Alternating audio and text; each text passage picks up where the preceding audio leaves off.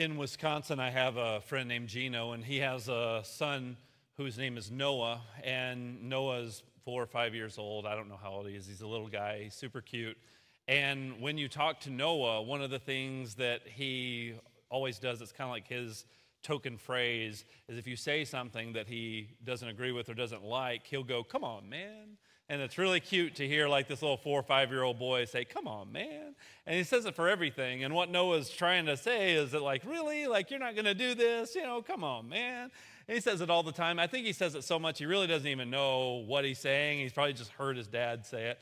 But it's really cute when he says it. And as I was studying and preparing for this weekend message, as I was reading through James, I kind of hear James doing this same thing to the body of Christ, where he's saying, Come on, Christians, you know, like, come on, man, like, you know, you know what the truth is. You know what you're supposed to be doing. You know what I'm trying to say. And you understand all these things because you're supposed to be a person who's been transformed by Christ. So come on, man, let's like get back to what we need to be focused on because you've gotten off focus. And so I believe that James has been calling the church through his letter out of selfishness. He's been calling the church out of this place of where we're treating each other poorly because we're so focused on ourselves and what we want and what we get out of the deal that we have been uh, treating other Christians poorly. And he's saying, come on, you know better, you know what to do. And I believe what James has really been saying is that is Christ really worth what truly is required of us to follow him? Is he worth the exchange? Is he worth what Christ requires us to say no to in order to say yes to greater things. So, if you have your Bible, we're going to wrap up our series today going through the book of James, and we're actually going to start in James chapter 4. And we are going to go through James 5 today. But remember, in Scripture, that the chapter and verse divisions are not inspired. They are put there for our reference. The words that are written are inspired, but chapter 5, verse 10, or whatever, those are not inspired. That's just for you and I to reference, which means that sometimes thoughts continue on in the letter beyond what the people who edited this and put those divisions in there those thoughts continue beyond that. And so we're reading a letter here, so we're reading a continuous thought. And James actually switches gears just a little bit in James 4 and continues on through verse 5. And as we read it in context, it's going to help you to see that connection there and see where James was helping um, the people that he's writing to understand uh, these various warnings that he's given. So let's read James 4 and let's start in verse 13. He says, Come now, you who say, today or tomorrow we will go into such and such a town and spend a year there and trade and make a profit. Yet you do not know what tomorrow will bring. What is your life?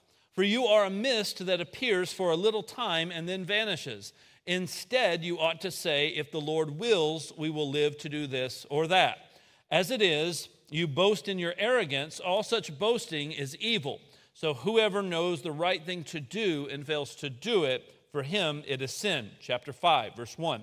Come now, you rich, weep and howl for the miseries that are coming upon you.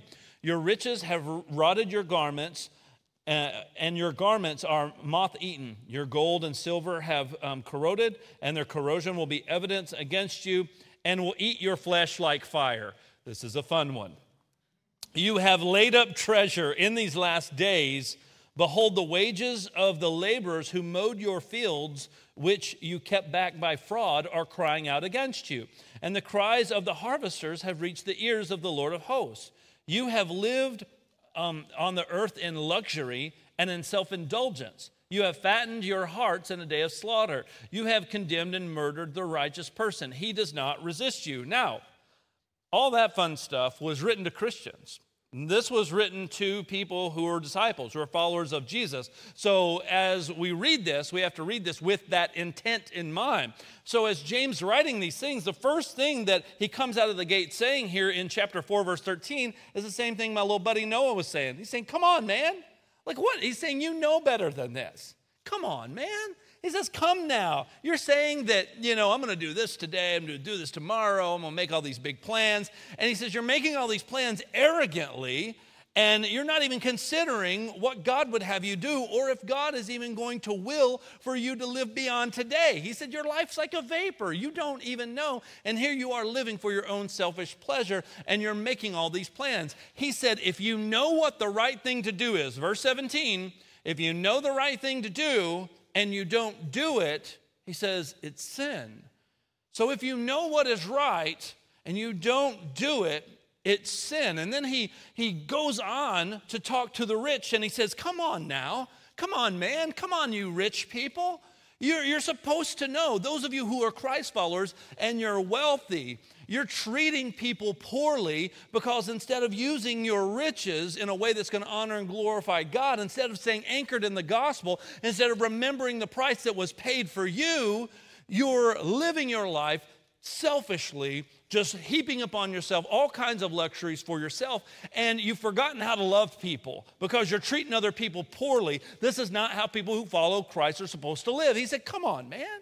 Come on, you, you know better than this. And he's trying to jar the Christian and trying to shake the Christian to realign themselves and refocus themselves to what God is calling them to do, which is where we see the crux of these two different statements here in both chapter 4 and chapter 5.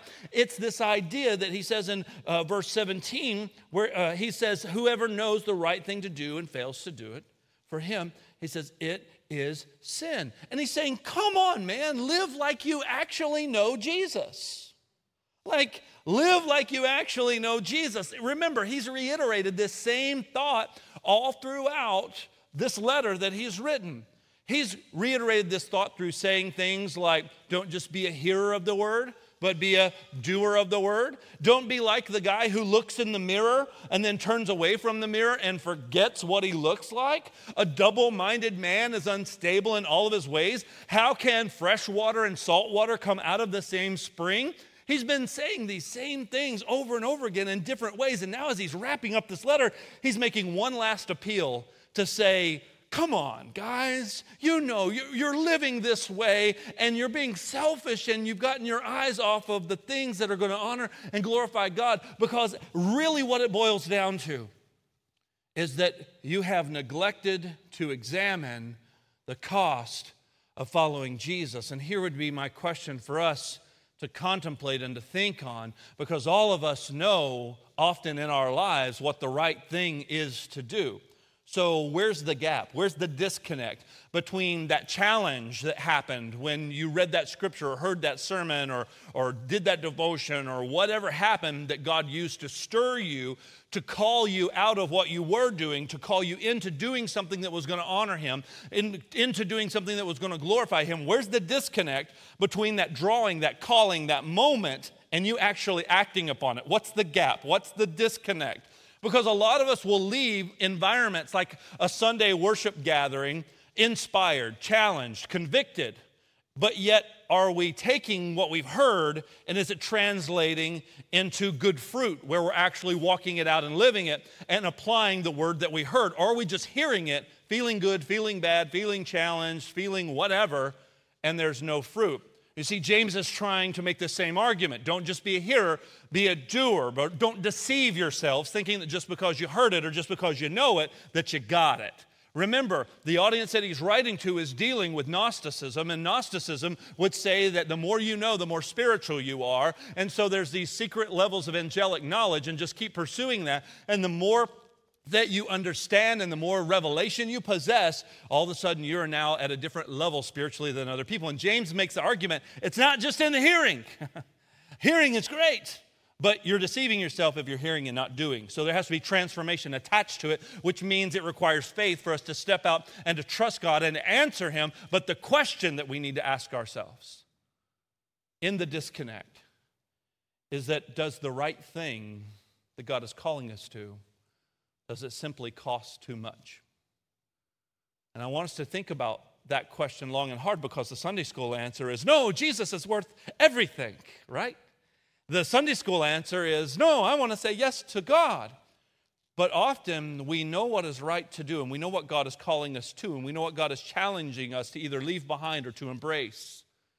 And often we think about those things and we weigh them out and the reason we fail to act, the reason we become hearers and not doers, is because the right thing God's calling us to, or the sinful thing God's calling us away from, we don't want to let it go. We, we like it, it costs too much. And Jesus has something to say about the cost of following him and being a disciple. Let's flip over real quick to Matthew chapter 8 and let's read Jesus' words. Matthew chapter 8, and we'll start reading in verse 18. So if you have your Bible, Matthew 8, 18. We're going to read through verse 22. Matthew 8. I hear all the pages turning. It's music to my ears. Matthew 8 and verse 18. Now, when Jesus saw a crowd around him, he gave orders to go over to the other side. And a scribe came up and said to him, Teacher, I will follow you wherever you go. Stop right there you've got right here a motivated volunteer. Now, as a person who has been in church leadership for my entire adult life, when you've got a motivated volunteer, you keep them motivated. And you go, all right, woohoo, I got a motivated volunteer who's willing to say yes, who's willing to be on my team. Awesome, we need help in the nursery, right? And Jesus response to this guy, it's really, really not the response that I would want to give in that moment when I've got a motivated volunteer willing to sign up. Jesus, I'll follow you wherever you go. He didn't go, woohoo, all right, buddy, let's go. This is awesome. Saddle up, buddy. Let's go, partner. Let's do this. Jesus said this to a motivated volunteer. Verse 20, Jesus said to him, Foxes have holes, birds of the air have nests but the Son of Man has nowhere to lay his head. So, here in this moment, the motivated volunteer says, Jesus, I'll follow you wherever you, you go. And he goes, Okay, I'm homeless. That's not what you want to tell the motivated volunteer. That's not the end of this story. Verse 21 Another disciple said to him, Lord, I'll follow you, but first let me go bury my, my father. Jesus said to him, Follow me and leave the dead to bury their own dead. Um, oh my, that's pretty intense. Not what I would expect the response to be from someone who is enthusiastically wanting to sign up and be on Team Jesus. But yet, this is the response Jesus gives. So, is Jesus just being cold? Is Jesus being heartless? No, of course not. What is Jesus actually communicating to these people who are so eager to follow him? He's trying to let them know there's a cost. And he's trying to let them know the cost is great. The cost is actually everything. All the things that you would put before him, he's saying, dull in comparison to following him and the treasure that you have in Christ and the way that you view Christ. Christ is saying, I'm more valuable than all of these other things. So, these things that you would put in front of me, these things that you would want to still hang on to. So I'll follow you as long as I'm comfortable. Well, I'm homeless. I'll follow you as long as I can still go tend to my family because when they would actually mourn and, and bury their dead relatives, it was like a really long period of time that would last for months and months and months. And Jesus is like, Really? That's what you want to do? You, you, you say you want to follow me, so you're speaking out of both sides of your mouth here. He's saying, let the dead go bury their dead. It sounds heartless, but what Jesus is saying is that following me is worth more than you going through this long, huge period of being disconnected and, and mourning. He's saying, following me is more valuable. And so I think that when we are stirred, when we're, when we're moved, when we're um, compelled uh, by a pastor preaching a sermon or a book we read or something that we hear that inspires us or some challenge that's given, we want to say yes, and we do say yes. We go, Yes, Jesus, yes. And he's like, mm, Do you really know what it costs? Like, have you thought about the cost? Have you thought about what you're going to say yes to? Have you thought about what you're actually committing yourself to? Because I promise you this, church authentic discipleship will exact from you the highest price relationally and physically. And the question we must ask ourselves is Is Jesus worth it? Because if the answer to that question is yes, and I mean if the answer is authentically yes to that question, not just Sunday school answer, yes, because we like to say yes in church because we know we're supposed to. I mean, if we genuinely, authentically are saying, Yes, Lord, here am I, send me. Yes, Lord, I want to be used for your kingdom. Yes, Lord, I want to say yes to greater things. Yes, Lord, my life's not my own. I, I, I offer it and give it to you freely because you freely gave your life to me. If, if I'm making these types of statements, even singing these types of songs and making these kind of bold commitments and promises to the Lord, He's saying, have you, have you really counted the cost? Because if the answer truly is yes, then you cannot help but be transformed. Like you will be completely transformed. It, you can't avoid transformation at that point. God will transform you in ways like you never could have imagined if you truly say yes and you don't keep doing this back and forth, back and forth. But how, how quickly do we just switch gears? How quickly do we, like these people that James was talking about in chapter 5, how quickly do we just begin to think about our own comfort, our own luxury, and what we want out of the deal? And it causes us to get our eyes off of Jesus and we start treating other people poorly. Not even knowingly, not like on purpose because we're jerks. We begin treating people poorly because we're not thinking about other people. We're thinking only about ourselves. And we're blinded to the effects of our actions. We're blinded to the effects of our words. We're blinded to the effects of our inaction. And all of our excuses of I'm tired or uh, I'm, I'm, I'm just burnt out, and all these excuses of weariness that we give, and all of the, the offense that we may be holding on to, and all of the things that we may be, be enjoying, or the things that we may be doing in spite of what God's calling us away from or into because we haven't truly counted that cost. Over in Luke chapter 14, Jesus talks about this exact idea. If you want to turn there, you can. Luke 14 and verse 25. Jesus says something else fun. Luke 14, 25, scripture says, Now great crowds accompanied him, and he turned and said to them, If anyone comes to me and does not hate his own father and mother and wife and children, brothers and sisters, yes, even his own life, he cannot be my disciple. Whoever does not bear his own cross and come after me cannot be my disciple. For which of you, desiring to build a tower, does not first sit down and count the cost, whether he has enough to complete it? Otherwise, when he's laid a foundation and is not able to finish, all who see it will begin to mock him, saying, This man began to build and was not able to finish. Or what king going out to encounter another king in war will not sit down first and deliberate whether he's able with 10,000 to meet him who comes against him with 20,000? And if not, while the other is yet a great way off, he sends a delegation and asks for terms of peace. So, therefore, any one of you who does not renounce all that he has cannot be my disciple. Wow, Jesus gives some pretty extreme examples yet again of this idea. He's not talking about emotionally hating your parents because he talks about honoring your father and mother. So that'd be very contradictory. And so that's not what he's talking about. He's talking about this idea of valuing. You can't value your own blood relatives more than Christ. He's saying, I'm more valuable than them.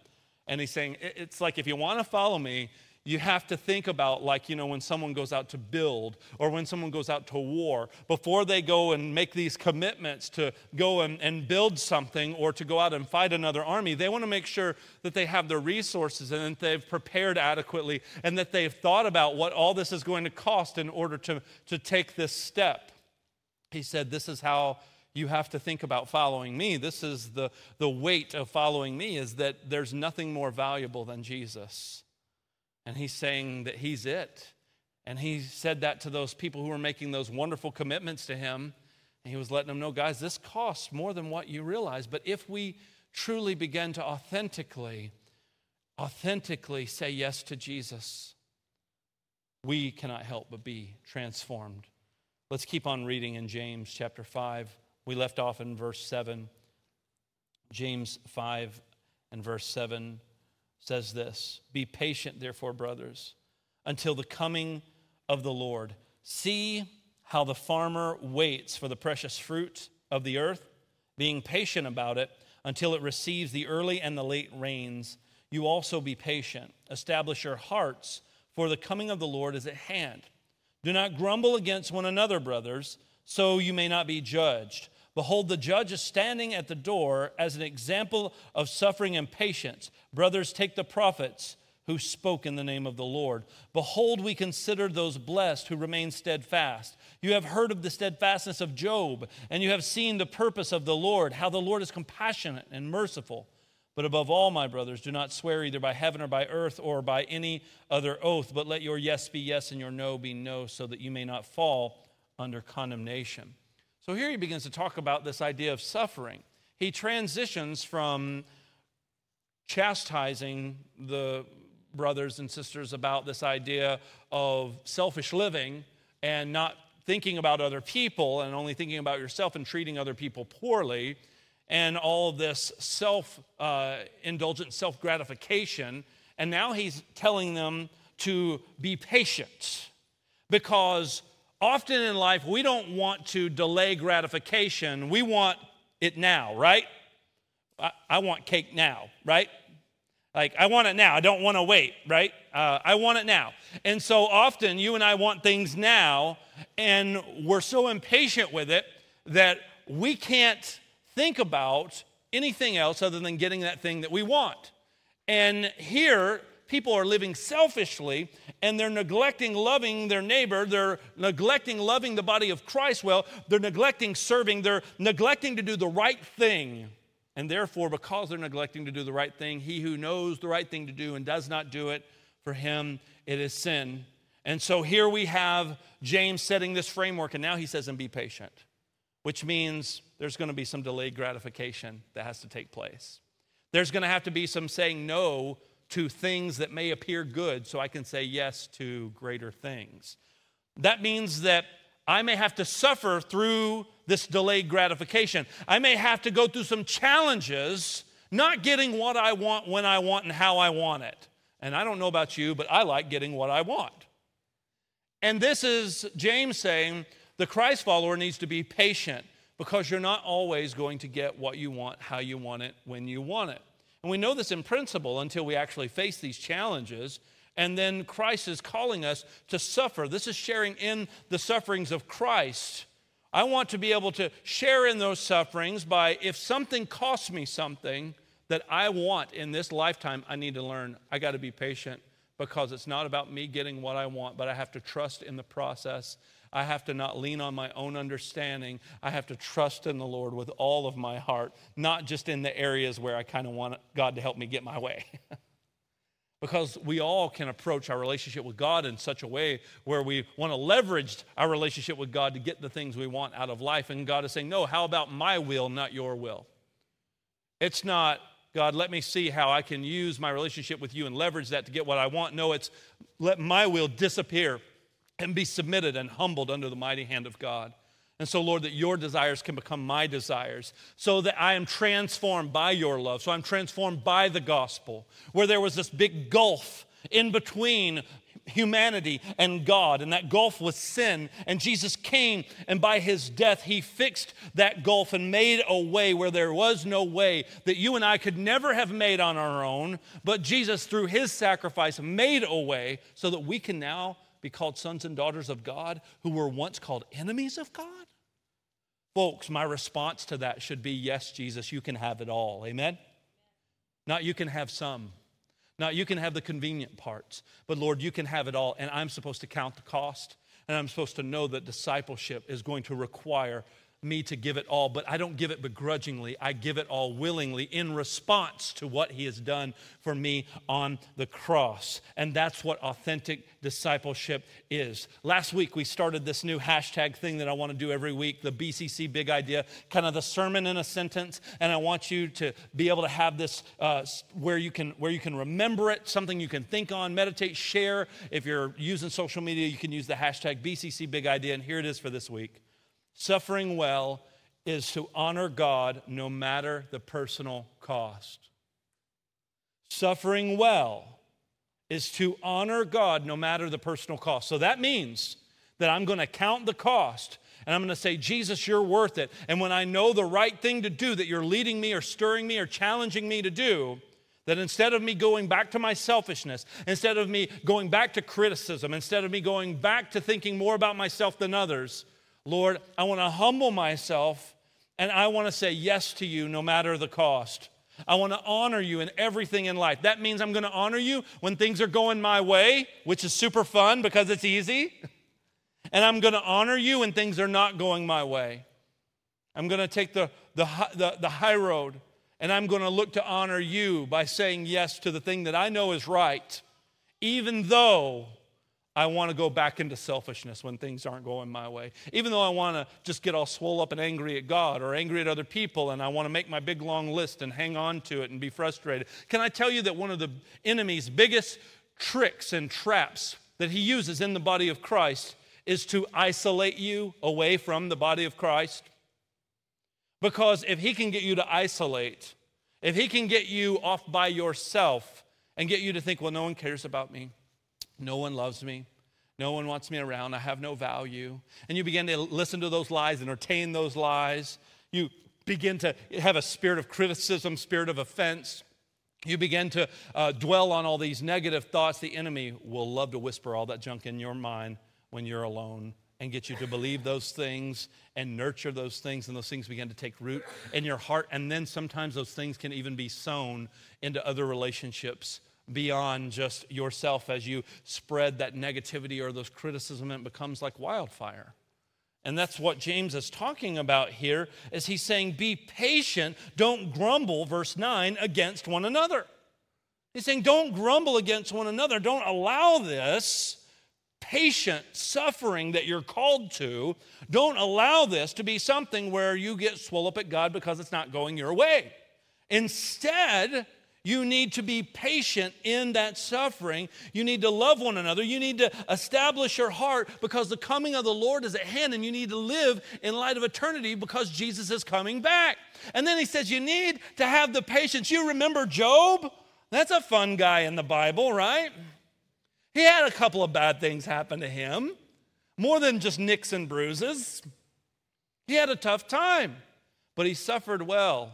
He went through tough time, and we got to see that. We got to witness that through reading the story of Job with everything he lost and all the pain that he went through. And here, James is exhorting the Christians to remember Job, to remember his suffering, because he's calling us to be patient and to suffer well even in the middle of the challenges that we may be facing. So, suffering well is to honor God no matter the personal cost.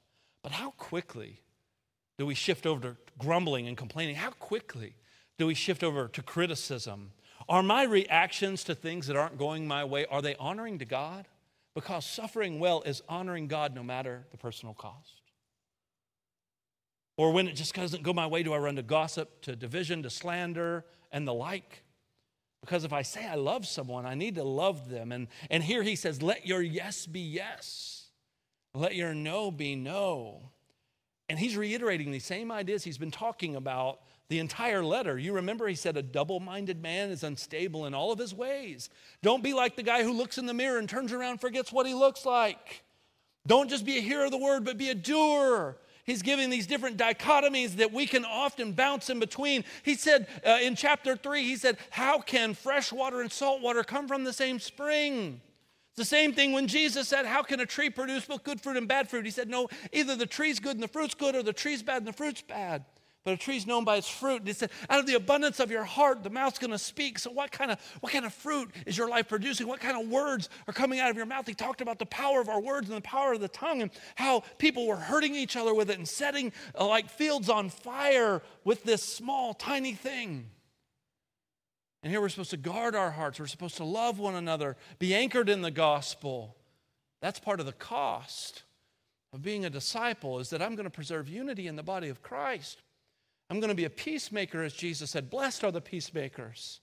I'm going to be someone who is speaking the truth in love. I'm going to be someone who is looking to serve, who's humbling myself, as we learned last week in chapter 4, humbling myself under the mighty hand of God and being patient and trusting in His will and trusting in His timing, not just living selfishly but I'm counting the cost. I'm living sacrificially.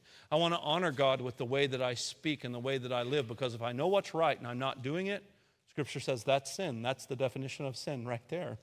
To know what is right to do, to know what it means to honor God, to know what God is calling you out of or what He's calling you to, and just to ignore it and do something opposite or do something in direct violation to that or rebellious to, to that. For whatever the reason, we cannot justify those actions or inactions in the eyes of God. If He is calling us, He wants us to count the cost. Amen? When you suffer well, you may be weary, but in your weariness, you have to continue to guard your heart. And this is the hard thing for us to do.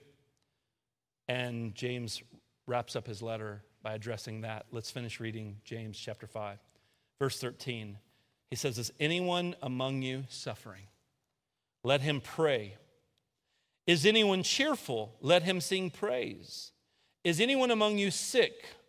Let him call for the elders of the church and let them pray over him, anointing him with oil in the name of the Lord. Now, that word sick is not just talking about a physical sickness, because that wouldn't make sense with what he's been talking about this entire letter. And he didn't just all of a sudden go, oh, yeah, and God bless the sick people, you know.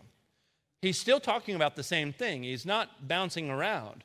Remember, all these ideas have been connected thus far. Why would this one idea be so abstract to talk about physical healing? Sure, yes, we can pray that God heals us, and we can pray God heals us physically, but this word here in the Greek that he uses for sick is the word weary heart. He's saying, Is any one of you exhausted because you've been suffering? Any one of you tired because you've been suffering? Is any one of you sick because you've been suffering? He said, call for spiritual leadership to pray, to anoint you with oil, to remind you that God's Spirit still's on you, and He's still in you, and He still loves you. You need to be reminded of that. So call for those people so that you can be healed. He said, listen, you got to look at the context here, it'll help us. And the prayer of faith will save the one who is sick. Didn't say he would heal, said he would save the one who is sick, the one who's weary, the one who's exhausted, the one who's been beaten up and broken down and who's tired of taking the high road when it seems a lot easier just to go and live selfishly. When the cost becomes really heavy, and I need to be reminded of the faithfulness of God. I need to be surrounded by brothers and sisters in Christ who are praying for me. He said, and the Lord will raise him up. And look at this if he's committed sins, he'll be forgiven. So look at this. Therefore, confess your sins to one another and pray for one another that you may be healed. The prayer of a righteous person has great power in its working. What is he saying here? He's saying, confess your sins to one another. What is he dealing with? He's still dealing with offense in and among the brethren and the sisters in the body of Christ. He's still dealing with the same subject matter. He's not just pulling random fortune cookies out of the air. He's not just pulling random, random thoughts out of the air. He's still talking and anchored in the context of how, when we started reading, that the Christians were being so selfish and they were just living lavishly because they were living like kings and they were just indulging and doing only things that made them happy and, and they were missing out on the cost. And so James calls them back to the cost of following Jesus by reminding them to suffer well. He even reminds them of the sufferings of Job. And then he says, And if you're weak, if you're tired, if you've become sick, the body's supposed to be there to minister to you during that time as well, to encourage you and to lift you up. So don't isolate, don't run away, don't abandon, don't, don't get stuck on yourself, don't get stuck on your own way. No, no, no. Actually, call the elders of the church, let them pray for you so that you can actually be healed, so you can be saved, so you can be restored. And then if you have offense, if you've committed sins against one another, he says, confess those to one another that you might be healed, that you might be made whole. So if there's sin among you because you've sinned against each other, he says, confess, pray for each other that you may be healed. He's calling us back. He's saying, come on, man. Come on, man. Come on. Like, this is who we are. Come on. He says, The prayer of a righteous person has great power and it's working. Verse 17 Elijah was a man with a nature like ours. Excuse me. And he prayed fervently that it might not rain. And for three years and six months it did not rain on the earth. Then he prayed again, and heaven gave rain, and the earth bore fruit. My brothers, if anyone among you wanders from the truth, and someone brings him back, let him know that whoever brings back a sinner from his wandering will save his soul from death and will cover a multitude of sins. What is he talking about here? He's talking about restoration. He's talking about reconciliation. He's talking about forgiveness. He's talking about bringing back that prodigal. He's talking about that estranged relationship. He's talking about that person who's wandered from the truth. He's talking about that rich man that he was chastising earlier, that he was trying to shake and say, hey, you've gotten off track. Come on, man, let's get back on track. Come on, come now, he says. Come now. Because this is who we're supposed to be. You know, to know what the right thing to do and to ignore it and to not do it, that's sin. And, and I'm calling you out of that. And I'm calling you back to faithfulness. And if it means you suffer, then you're going to suffer well. Because Christ suffered well for you and I. And He's calling us to suffer well. And so that means I'm going to honor God no matter what it costs me. Because suffering well is to honor God no matter the personal cost. He says the prayer of a righteous man is going to accomplish great things because God hears the prayers of persistent Christians who suffer well. God hears the prayer of the person who's wanting to be in right standing with God and who's trusting in Christ and not trusting in themselves and saying, Lord, I'm struggling with humility right now. Help me, God. I'm struggling with offense right now. Help me, God. Lord, give me the courage and the strength that I need to go have the conversation I need to have. Lord, help me to, to, to, to look at the priorities of my life and evaluate because, Lord, I want to humble my schedule, my time, my priority before you because, Lord, I know I'm not just on this earth just to continue to suck air and just to live and just to get more head smarts. You want me to do stuff. You want me to impact eternity. You want me to live like I know that the return of the Lord is imminent. You want me to live like my life matters and counts in eternity. And so you want me to realize that my life's just a vapor. You want me to realize that I shouldn't be so arrogant just to make all these selfish plans and, and not prioritize you first and think about you. And, and that, that I should remember who I am, that I should remember whose I am, that I should be compelled in response and in awe of what Christ has done for me. That I should present my body as a living sacrifice. You're, you're calling me to this place, and, and I know that. And if I ignore it, I, I'm sinning. And I want to honor you, even if it costs me, because I've counted the cost, because I've thought about it and I've said, Lord, you're worth it. You're worth it. Even if it means that foxes have holes, birds have nests, and you don't have a place to lay your head, then I don't have a place to lay my head if that's what it costs. It means that if I had a circle of friends that I was accepted by, and all of a sudden the standard that I'm going to live by now costs me those relationships because I'm no longer cool enough to be hanging around with them because they want to prioritize life this way and do all of these things. And I'm trying to say, no, God's calling me out of that. Then it costs me. That means if it costs me my social standing, that it costs me. If it costs people understanding or liking me, it costs me. If it costs me financially, if it costs me, it costs me. If it costs me whatever with my time, well, I'm not going to get to do all the fun things that I used to do. Is Jesus better or no? Is he worth it? Have you thought about that before you said yes to Jesus? Because James says, let your yes be yes and your no be no. A double minded man's unstable. And he's saying, come on, man. Come on, man. Come on now. Come on now. He says, Come now, you who are rich. He says, Come now, you who say today or tomorrow. Come on, man. I'm calling you higher. I'm calling you out of this because Jesus is worth it. He's enough. So, investing in what Christ has called us to is our response saying, Jesus, you are enough. Sheep need to stop biting each other and start loving each other. Amen? Serving one another, investing in the next generation to ensure the gospel message outlives you and me that we pray, we exhort, we repent, we encourage, we're patient in suffering, and we suffer well. And when we're struggling, we do what the book of Acts did when the church began to bear one another's burdens. As Proverbs says, we sharpen one another. Iron sharpens iron, so does one man's countenance sharpen another. We suffer with Christ because he's enough and he's worth it. He's changed my present, he's changed my eternity and He's changing my heart as I trust and I submit and I obey His word. And I'm not just a hearer only, but I'm a doer. Over the past five weeks, we've gone verse by verse through the book of James.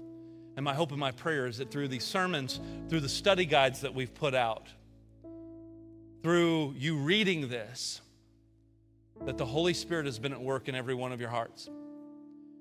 And my hope and my prayer for us as a congregation is that we, we would be a church full of doers who are saying, Yes, Lord, all over this place, online, saying, Yes, Lord.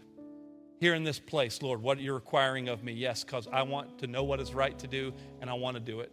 I don't want to be a person who looks in the mirror, turns around, and forgets. I don't want to be the person who gets emotionally charged after a sermon and walks out the doors and my life doesn't look any different. I want to be different. And so we need Him to help us in this. So, Lord, help us in our suffering. Help us to suffer well. Help us to honor you no matter the cost. Help us to live for you and to glorify you. Help us to see the beauty and the value of Jesus that's bigger than anything that this world has to offer. In Jesus' name, amen.